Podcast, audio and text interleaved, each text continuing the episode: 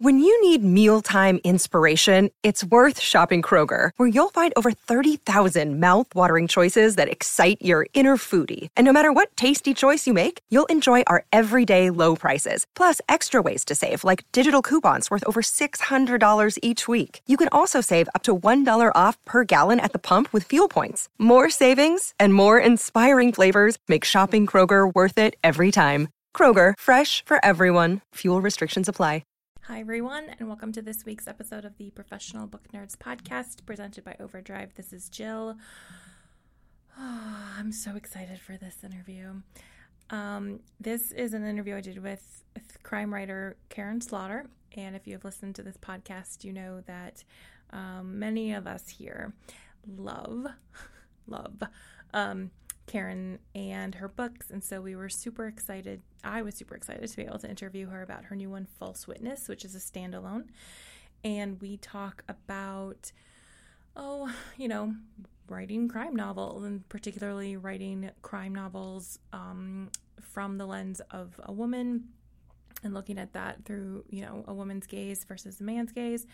Um, we talk about writing during the pandemic and her decision to make the pandemic part of the um, storyline of the book. Um, she was delightful. I was so excited to talk to her, and I hope you will enjoy the interview. If you want to get a hold of us, you can go to our website, professionalbooknerds.com. Uh, we are on Twitter, Instagram, and TikTok at Pro Book Nerds, and you can email us at overdrive. No, I did it again. Wow, I just did that a couple weeks ago. You can email us at professionalbooknerds at overdrive.com. That is the correct email address.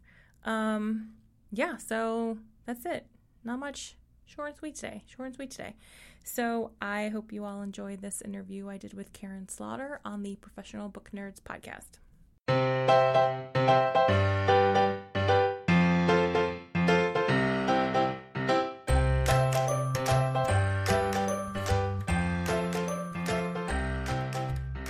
Everyone. This is Jill, and my guest today is Karin Slaughter, best-selling author of over 20 novels, including the Will Trent series, the Edgar-nominated Cop Town, and the instant New York Times best-selling Pretty Girls, The Good Daughter, and Pieces of Her. Karin's latest book, False Witness, is out now. Karin, thank you so much for coming on the podcast. It is my pleasure. Thank you for having me. So, can you start by giving our listeners a brief introduction to False Witness? Well, you know, it's really hard for me to talk about the plots of my books because normally I'm like, well, the important things are big spoilers. Mm-hmm. Um, I can tell you who did it if you want. Um, that might ruin it a little bit. yeah, that's probably true. You know, it's so I love this book because I love the characters so much, and I guess at the core, it's about two sisters. One is named Leigh, the other is Callie and uh, one is a lawyer and one is living on the margins of society. And of course you know they have the the great uh, displeasure of being in the first chapter of a karin slaughter novel which is the worst thing you can do. So you know something bad happens to them uh, and then we catch up with them a few years later and we see the fallout of this bad thing. Um, and one thing I'll, I'll, I'll say is uh, that it's written during the pandemic, both literally and um, metaphorically. Or no, it's not a metaphor. I mean, both literally and literally. Right. It is written during the pandemic. How's that? Uh, and uh, it, you know, I wanted to kind of capture how bizarre our lives turned so quickly with the pandemic. So, you know, people are wearing masks and social distancing and using hand sanitizer and that sort of thing. Uh, but it's not about the pandemic. You know, it's just it's in the background, uh, yeah. and that was kind of fun to do. As horrific as the pandemic has been, and the tragedy of so many lives lost, um, but just the idea of being a fly on the wall and putting into words and into story what it was like to be alive this time, if you were involved in a gruesome murder, uh, was a really good uh, I think, way to tell this story. Yeah, that's actually one of the things I wanted to ask you about is um, the fact that it was both written and then sort of like set during the pandemic. And you know, I think that's a conversation that is happening in the book world among different writers is how much of the pandemic do you acknowledge in your books going forward? You know, do you sort of pretend it didn't happen? Does it sort of your book exist in this like alternate world where we didn't have the pandemic and you just went ahead and were like, we're going to set it here. This is the timeline. This is where we are.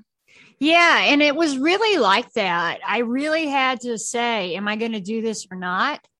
Because it had to be a part of the story. So it would be it would be really hard to take it out and for the story to work in some ways. Um, so when I was talking to my editor about incorporating it, I was like, you know, I got to be all in or not. You can't unfuck a goat. Um, so it, I, I really had to, to, you know, not have it, not have it in bits and pieces that you could take out and the book still uh, made complete and total sense. I mean, yeah. and you know, part of that is because I've always written about social issues, and if the pandemic was anything, it was a magnifier. It is a magnifier of a lot of, of social inequalities that we're seeing. So it was a good avenue to explore those things and, and the vast difference between those who are doing well and those who are not. Yeah, that's very true. That's very true. Yeah, you do sort of your books, um, even with all the gruesome murders and unfortunately being in the first chapter of a Karin Slaughter novel, you do pick topics that are timely and important. And I'm wondering if there was anything outside the pandemic that inspired this particular story. Absolutely, uh, because you know, for me, I I think about books quite a lot before I write them. So the idea for the character of Leigh Collier, who's the lawyer in the, the novel, came about three years ago. And so I've been thinking about her and thinking about her and looking for the right story for her for a while. Um, and her sister Callie came very organically into the story because it was a great opportunity to talk about again the different experiences of two very different people during the pandemic, not just in you know America, not just in Georgia, but living in this particular part of Atlanta. So it it was a, a good thing for me to get to that point where I was ready to tell this particular story because it deals with trauma Mm-hmm. And we know a lot about trauma from studying childhood trauma. And we know that as adults, people who experience childhood trauma are more susceptible to heart disease and diabetes and kidney disease and depression and drug addiction and alcoholism. And yeah, all these things yeah. can be traced to trauma. So it kind of asks that question of where are we going to be in 20 years, uh, having experienced one of the most horrific uh, year plus time periods any of us have really endured in our lifetimes. Yeah, that's a good point. That's a good point. Yeah, you do hear talk about like the like the kids right now. I mean, adults are struggling, and then you have like how are children handling this? Are they, and what effects is that going to have sort of down the line for them? That's a good point. Yeah. Um, you mentioned that you had the character of Leigh first, and she sort of was like kind of like ruminating in your mind for a few years. Does that usually work for you in your books? Does the character come first and then you sort of wait for the right story to come along? It depends. With my standalones, that definitely is the way it happens. But when I'm writing about Will Trent and Sara Linton, obviously I know who those characters are. So it's more like what what shit can I throw them into next? You know, how can I make their lives, their relationships more difficult? Yeah. You know, I they, they usually get a fairly happy ending at the end of the book, even though they've seen some really tr- mm-hmm. atrocious uh, things. But I I always want to think about crime through the lens of survivors whether it's the family members, the actual victim, the investigators, the medical examiners, whatever. So when I'm writing one of their stories, I'm pretty secure in who the characters are. The challenge is finding a new way to talk about them that rewards longtime readers, but mm-hmm. also it gives enough information about the past so that people who've never read them before uh, understand where they are. Um, and, and standalones just work differently because I, I have to get to know these characters because I write about really serious, horrible things.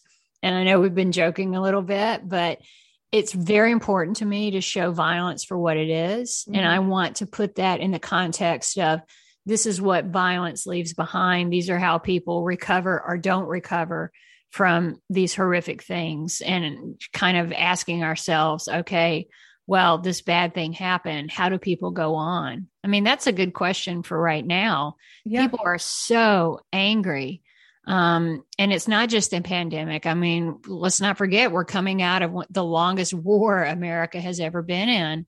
And we know just from history that at the end of wars, whether it's Vietnam or Korea or, you know, the world wars, we get these people who come home from war or who have been touched by it who are so angry. We always see a rise in white supremacist movements, populism, all the things that we're experiencing right now, where people are so furious about other people just breathing, mm-hmm. you know, um, and and not as forgiving as we should be of other people when they make mistakes or when we disagree with them. Um, so that's that's kind of encapsulated a bit in the book. Um, yeah, one thing I I do it's going to sound very strange. One thing I do enjoy about your books is they're very visceral and they are very raw when it comes to the violence. That's a very weird thing to compliment you on, but you know, you I know as I'm saying it, I'm like, that doesn't sound great. Hopefully she knows what I mean. Um No, you're bloodthirsty. Go ahead, admit it. I mean, well, I watch, you know, true crime stuff, so maybe, but I think I, I just like from a writer standpoint, like what is what is that like? How do you even sort of like get into the head of the character who would do these things and then just like writing it and what is that process like? Well, you know, a, a lot of people who know uh, authors find them very annoying because we always look at both sides we're like, oh yeah, that's a horrible thing. But why did they do that? You know, what where's the story in that? And I certainly am guilty of that um, crime, if I could call it a crime, because I do want to know why people do bad things. And generally there's an explanation, mm-hmm. you know, even if it's mental illness. Um, and then you know you have to separate mental illness from personality because there are some people who are assholes who are mentally ill, right? And there are some people who are very good, kind, decent people with mental illness, right? So, I mean, all those things are questions that I think about when I write bad guys. But, you know, I, one of the things I purposely chose to do for my first book many years ago, Blindsighted, was I, I wanted to look at violence, particularly violence against women in a realistic way. And there were several reasons for that, but two of the most important ones were one, I just I wasn't reading that in books, mm-hmm. right? Mm-hmm. I was usually seeing violence against women through a male lens and the way the woman was okay was uh, you know, she made love to the hero right. and he fixed everything. You know, which is a great fantasy, but it does not happen. You know, we know healing is something that comes from within. Uh, and so that was one reason. But the, the primary reason is when I was growing up, we would go to my grandparents' house for Sunday dinner almost every weekend. And my grandmother would have a black eye or a cut lip or a broken bone. And my uncles would tease her about being clumsy. I mean, it was just a family joke that she was clumsy. And as I got older, I was like, wait a minute, nobody's this clumsy. My grandfather is beating the hell out of her.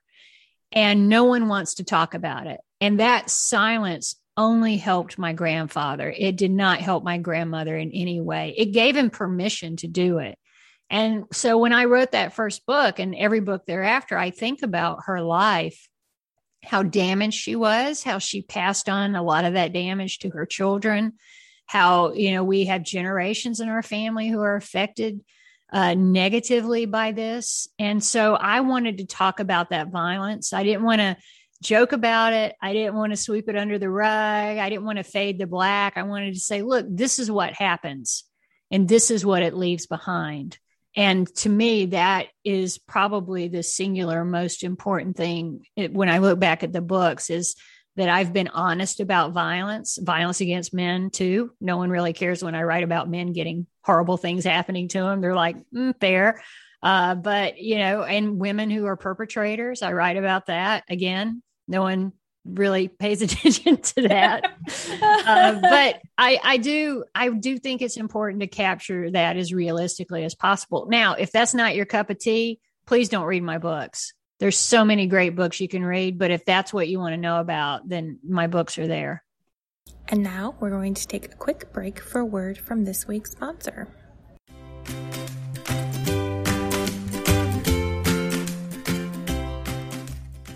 It's the dawn of a new era for book clubs, and we're not being dramatic. Literati has just announced their summer lineup with inspiring book clubs hosted by Malala, Stephen Curry, and Roxane Gay.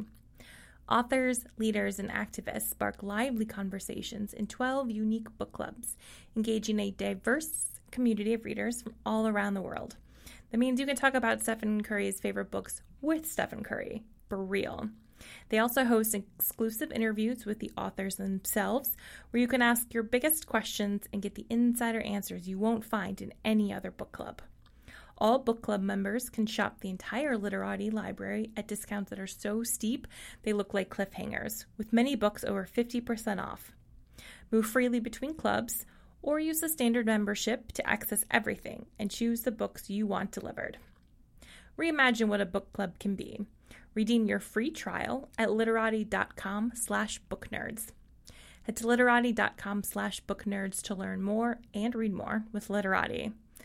literati.com slash booknerds.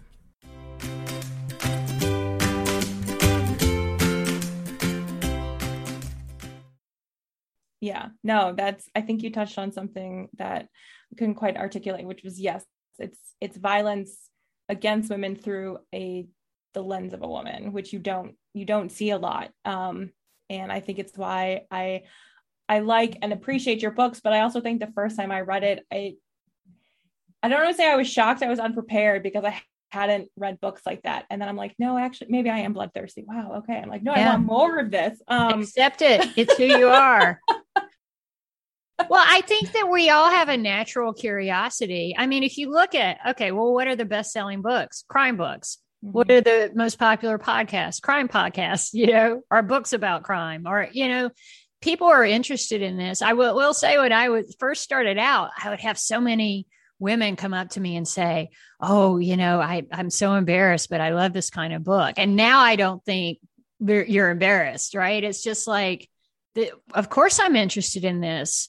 Every woman has a moment every single day when they hear a noise or they get startled or they think, well, this is it. I'm going to be raped, right? Or, you know, th- that just flash of a sense of loss of powerlessness that most men outside of an incarceration situation never experience in their entire lives so that that's that's that's what i like to write about and you know let's be honest you know this 85% of all fiction buyers are women um, and i i'm glad that the 15% of men those sexy sexy men who want to read women's uh, books by women are paying attention but I, I think I can write about what scares women in a way that scares women. Yeah, you know what? Maybe that is what it is. That because it, it does. It feels very real and it feels very um authentic. Yeah, and I think you're right about how probably when you first started writing, we weren't having these conversations. Like we weren't talking openly about violence against women or domestic violence or any of that. And now we are in a place where um, there are podcasts and there are the books. And so you, I think, in some way have given, uh, I don't want to say permission for us to be okay with it, but it's definitely given, you sort of like liberated this idea that it's something we shouldn't talk about or we should be embarrassed to be curious about. Yeah. Yeah. I absolutely agree. Because again, the silence only protects the perpetrators. Yeah, for sure. Um, so yeah, so False Witness is a standalone. You do have your your Will Trent books, which I love as well. Um, I'm curious when you sort of, you know, there are a lot of crossover topics and themes among them, as we've discussed. How how do you decide what to write next? You know, if you do you have like do you go back and forth? Is it just sort of whichever character speaks to you? Um, is it you know, like conversations with your editor? I'm sure play into it, but like how does how do you balance those series with with the standalones? You know, my editor has been with me since my second book. And so her position is you write what you want to write, and we will be very happy with that, which is a gift to a writer. Yeah. Um, because she's never saying, Oh, well, you know, this would sell more if you wrote about why or you know she's she doesn't direct that. She just wants me to write what i want to write. Um unfortunately i'm writing stuff people want to read so it's worked out. Um but we you know we do have general conversations when i'm ready to write a book. Um, with false witness i came up with leigh three years ago and i was just looking for a story to tell and it started to gel. And i, I meet with her generally in non-pandemic years um, and we go over what i'm thinking. Um, it, and uh, normally we do this in miami because the harpercollins um, international convention for the company is in miami most years. So you know it's a quick flight down there in the winter which is the only time you'd ever want to be in florida yeah uh, unless you're a mosquito and so uh, we were talking about this in uh, I think it was uh, late January of 2020. And then when we both got home, the pandemic was just like jumping off, right? Yeah. And I said, I really want to put the pandemic in the book. And she was like, that, you know, normally she's totally okay. She, but she said, well, why do you want to do that? And, and then I started talking to other authors and, you know, um, I know a lot of authors. I did some Facebook interviews with them, like, what's the pandemic like? Even like Mary Kay Andrews lives five minutes from me, but it's like, what's it like over where you live? and so everyone had a different answer about whether or not they wanted to write about the pandemic. And a lot of people said, no, it's too close, it's too anxiety making. I write stuff that's meant to take you out of your day to day life, escapism, mm-hmm. blah. And Mike Connelly said he was actually going to incorporate it in his his book for 2020 that was a Lincoln lawyer, and he did. And I thought, well, if Mike can do it, uh, and he doesn't get a lot of shit for it, which yeah. he did. Uh, then I'll I'll do it. And I just thought, you know, I got to go all in on this. And um, it, you know, I was very careful with it though like even at the end of the book, I said, have I used mask too much? Right. So I went back and did a word count, how many times mask has appeared, that kind of thing. Because I didn't want it to intrude in the story, but it actually solved some problems as far as plotting because I have a woman, Leigh, who is not living with her teenage daughter. She, the daughter's living in the suburbs with Leigh's husband, ex husband. Um, and I thought readers are going to hate this woman for not living with her daughter. Yeah. But the pandemic is a perfect excuse because she's in the suburbs. She's going to this pricey school. You know, it's better for her. And Leigh is the one who is suffering because of this um, detachment she feels. So, that in some ways was a godsend to explain that. Yeah, I think that'll be interesting to watch going forward is how authors handle 2020 in their books or even just like acknowledging it even if a book is set like 2020 like we're still very much in this obviously. Like there's a yeah. this is not going away anytime soon so i i, I know we're talking about it like it's over i know. it's not over. It's not over. Wear your masks if you know you, yeah. if you want to. Get your yeah. vaccination um, yeah. yes.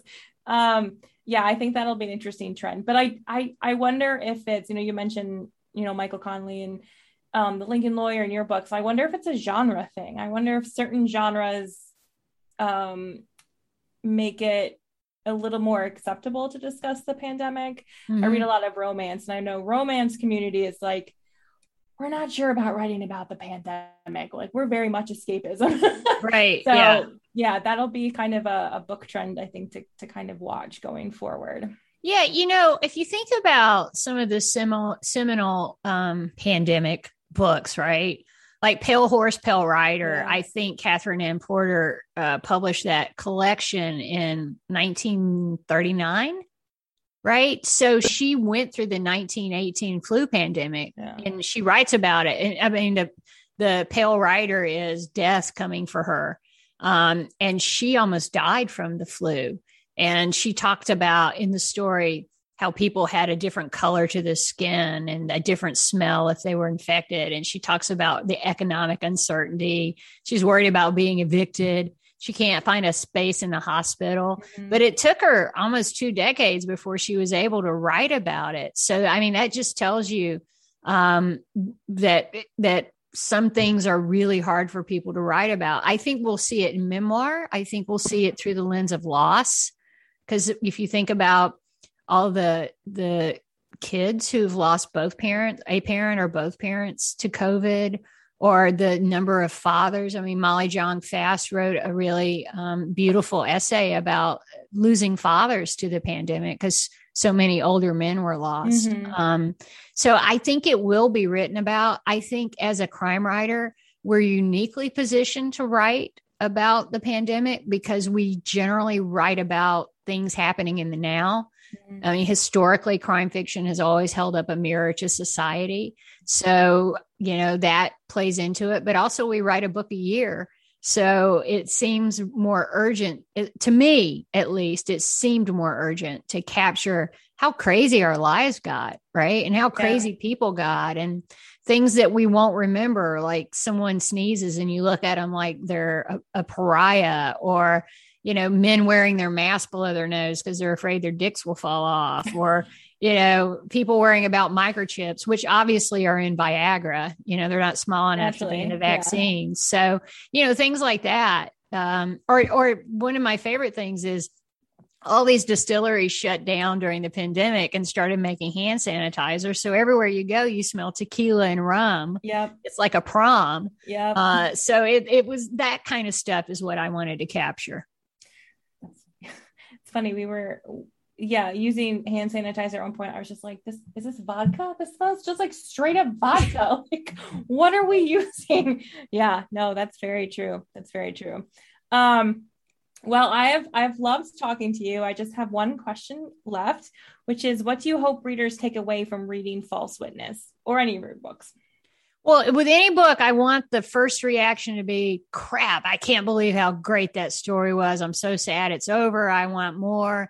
I mean, that's my job is to entertain people. I mean, I know I write about social issues and other things, but if all you take away from False Witness or any of my books is, oh, that was so worth however many hours I lost sleep to finish that, then I've done my job. If you want deeper meaning, it's there.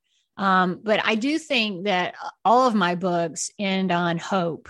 You know, people get up the next day, no matter what happens, and they go about their business and they they connect with other people. And I mean, that's really the the plight of being a human, a successful human, is that we always have to rely on hope that tomorrow is going to be better. Yeah, that's great. Karin, thank you so much for coming on the podcast. My pleasure. Thank you. Readers can sample and borrow the titles mentioned in today's episode from Overdrive.com, and our library friends can purchase these titles in Marketplace. Professional Book Nerds is proud to be an Evergreen Podcast signature program. To learn about other Evergreen podcasts, visit evergreenpodcasts.com. Our podcast is produced, recorded, and edited by Adam Sokol and Jill Grunewald, and presented by Overdrive. For more information, visit professionalbooknerds.com. Hey guys, it is Ryan. I'm not sure if you know this about me, but I'm a bit of a fun fanatic when I can. I like to work, but I like fun too. It's a thing. And now the truth is out there. I can tell you about my favorite place to have fun Chumba Casino. They have hundreds of social casino style games to choose from, with new games released each week. You can play for free anytime, anywhere and each day brings a new chance to collect daily bonuses. So join me in the fun. Sign up now at ChumbaCasino.com. No purchase necessary. VGW. Void prohibited by law. See terms and conditions. 18 plus.